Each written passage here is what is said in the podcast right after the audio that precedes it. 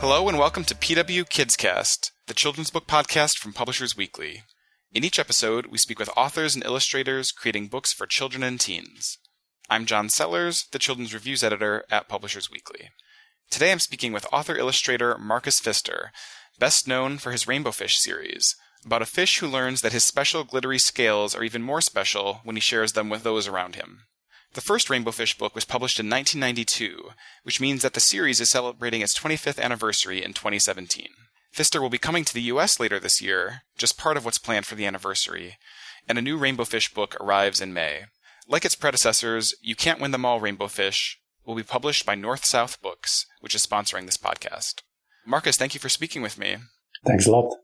So congratulations on this, you know, big anniversary. Did you ever imagine when you were starting out that uh, Rainbow Fish would be as long-lasting a series as it has become? Absolutely not. It was impossible for us to imagine such a story. And just today, it's just a great feeling for me that one book had this enormous success.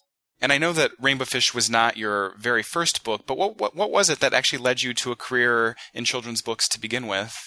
Well, you know, I started as a graphic artist. Um, I did, uh, I attended the art school in Bern, then uh, apprenticeship for advertisement in Bern. And uh, I loved this job, but I didn't have the opportunity to illustrate that much. So I just looked for something to use my talents uh, to tell stories and to illustrate. And I found this, um, this was the perfect thing uh, to mix this two talents together in a picture book. And uh, did the look of the series, you know, we, we're all very familiar with these books now, but did the look of Rainbow Fish and that did that come very easily? Did you sort of land very early on on what these books were going to look like? Well, I always had a, great preference for, um, first of all, to draw animals and especially to draw very simple abstract characters. And so my very first book was called The Sleepy Owl and looked quite a little bit similar as a rainbow fish does today. So there was a bird with very abstract feathers. And one day I just came up with the idea to change these feathers into scales. And I started with the sketches for a, for a fish that is not a, a very popular uh, picture book animal. Normally Mm, we have the bear, the penguin, the, the rabbit, and the fish is quite um, a strange animal to use in a, in a picture book. Yeah, they're, they're not very cuddly. Maybe that's part of it. Exactly. But I did see that picture on your website, actually, where you have the picture of the sleepy owl turned sideways, and it is kind of amazing how that translated that way. Yeah, since my, my former uh, editor, Brigitte Sidjanski, she always uh, loved this first book, and uh, and now and then she asked me to do something similar as a sleepy owl, but uh, that's quite hard to say. Well, what is something similar than a sleepy owl? And uh, as you saw the sketch, I just turned the book one day and just had this Im- imagination for for a fish, a very colorful fish, and the story and all the content of the book came afterwards. Mm-hmm. Now, with this new book, uh, You Can't Win Them All, Rainbow Fish, uh, this is number eight, I believe. Can you talk a little bit about this new story and what it's about, basically? Uh, well, you know, the, the character, the landscape, the illustrations, the aquarelle technique is always the same. So the important thing for me is to find a new story. And uh, with this topic uh, about uh, losing, um, I guess for me it was quite an important story to tell not only for the kids again, uh, as it was already with uh, Sharon scales, but also for us, the adults. Some people asking me, why did you choose uh, such a negative negative uh, thing like to lose uh, for for a children's story? I don't know if it's really that negative, but I guess it's quite important for kids to learn to manage their frustrations since I guess the earlier they do, the easier it becomes uh, when they get older. Do you feel like um, the idea of in this book, for instance, or even in the first book where Rainbow Fish was reluctant to share his scales, do you feel like uh, him displaying behavior that is sometimes not very kind or heroic or thoughtful is that part of? Do you think why kids have responded to this series, seeing somebody acting in a way that maybe they're familiar with, um, like that? Mm, uh, for me, it's hard to say if it uh, if that was the point for the kids. For me, it was very important to have a character, a hero, if you want to, that is not really a hero. I wanted to show a character with uh, all his defaults, his uh, problems, but that is able to to change his mind. I guess uh, like this, it was easier for the kids to see themselves in a rainbow fish, and not to uh, to, to, see the perfect hero that is uh, that never makes something wrong. And uh, maybe that was a point that made it easier for the kids to um, to identify themselves with rainbow fish. Mm-hmm. And you mentioned that uh, the art, of course, is very similar book to book. The characters stay the same. But do you think, in, a, in a bigger sense, there is a certain threads or themes that really run through all of these eight books, uh, something in common that really ties them together? Well, you know, uh, the first Rainbow Fish, the first book, uh, we never thought uh, to make a series afterwards. But uh, the main thing that uh, the former editor told me, if we have a character like Rainbow Fish that it's able to transport this kind of stories, why don't we uh, make a series? There are a lot of uh, important uh, themes, a lot of important topics we could tell to the kids. And if we have a, a character that it is mm, that has a big acceptance in this sense, why don't we continue in this way? And uh, it's clear that uh, I looked afterwards for similar stories that may mm, bring some things to the kids. Well, I noticed on your your website also that you, you say very clearly that there is no political message uh, intended in the Rainbow Fish books. Uh, why did you feel it was necessary to uh, to make that clear? well, uh, I was very surprised to, to, to, to, hear a lot of discussions uh, uh, especially in the United States between the Democrat and the other party. Some voices that said this book is promoting communism and other things. For me, it was important to say, listen, this is a children book, nothing else. It's a simple story. I think it's important. It's a, mm, it's fun to, to share his own things with other people but uh, we don't have to to to find uh, reasons in these stories that that never were my intention to do. Talking a little bit about the, the art for these books, uh, it's typically watercolor that you're using for these series, right? Exactly.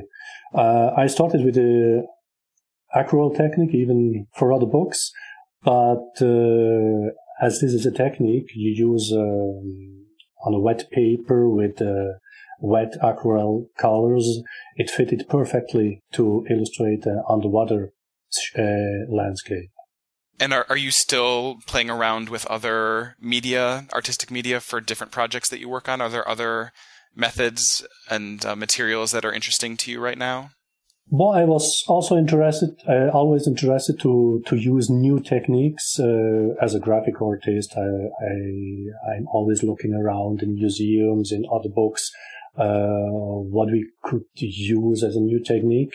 And uh, that started also with Rainbow Fish, introdu- introducing the, the holographic foil stamping just um, the wish to to find a new technique to to find new techniques to really express the story you want to tell. And actually, I don't know if you if you've seen this. Uh, there's no name for this technique we used in questions questions, for example. That's with the the sort of almost marbled looking kind of texture in, in that book. Exactly. Yes. How did you create that effect? Well, um, I remember one illustration was the big blue whale that looked quite boring in the aquarelle technique. And I just looked for a technique that uh, brings this texture and the, the solution was to cut any color you want to print um, on the illustrations uh, of a cupboard. You bring the color on this cupboard and you stamp it on the paper. So the, the result is always uh, another one. You have to try four or five times the same illustrations to get a good result. No? So I believe uh, you're going to be coming to the U.S. a little bit later this year. Can you talk a bit about what you'll be doing uh, while you're here? Exactly. You know, for me, uh, celebrating the anniversary means to, to meet a lot of people. Since normally I'm sitting here at my desk, I'm thinking about new stories, new, new illustrations. And this, um, anniversary gives me the possibility to, to travel, to, to meet people, to visit schools. And therefore I will be, I guess in June for one week in Chicago. And I hopefully, uh, yeah, uh, visit a lot of, uh, meet a lot of people. Uh, that's for the ALA conference?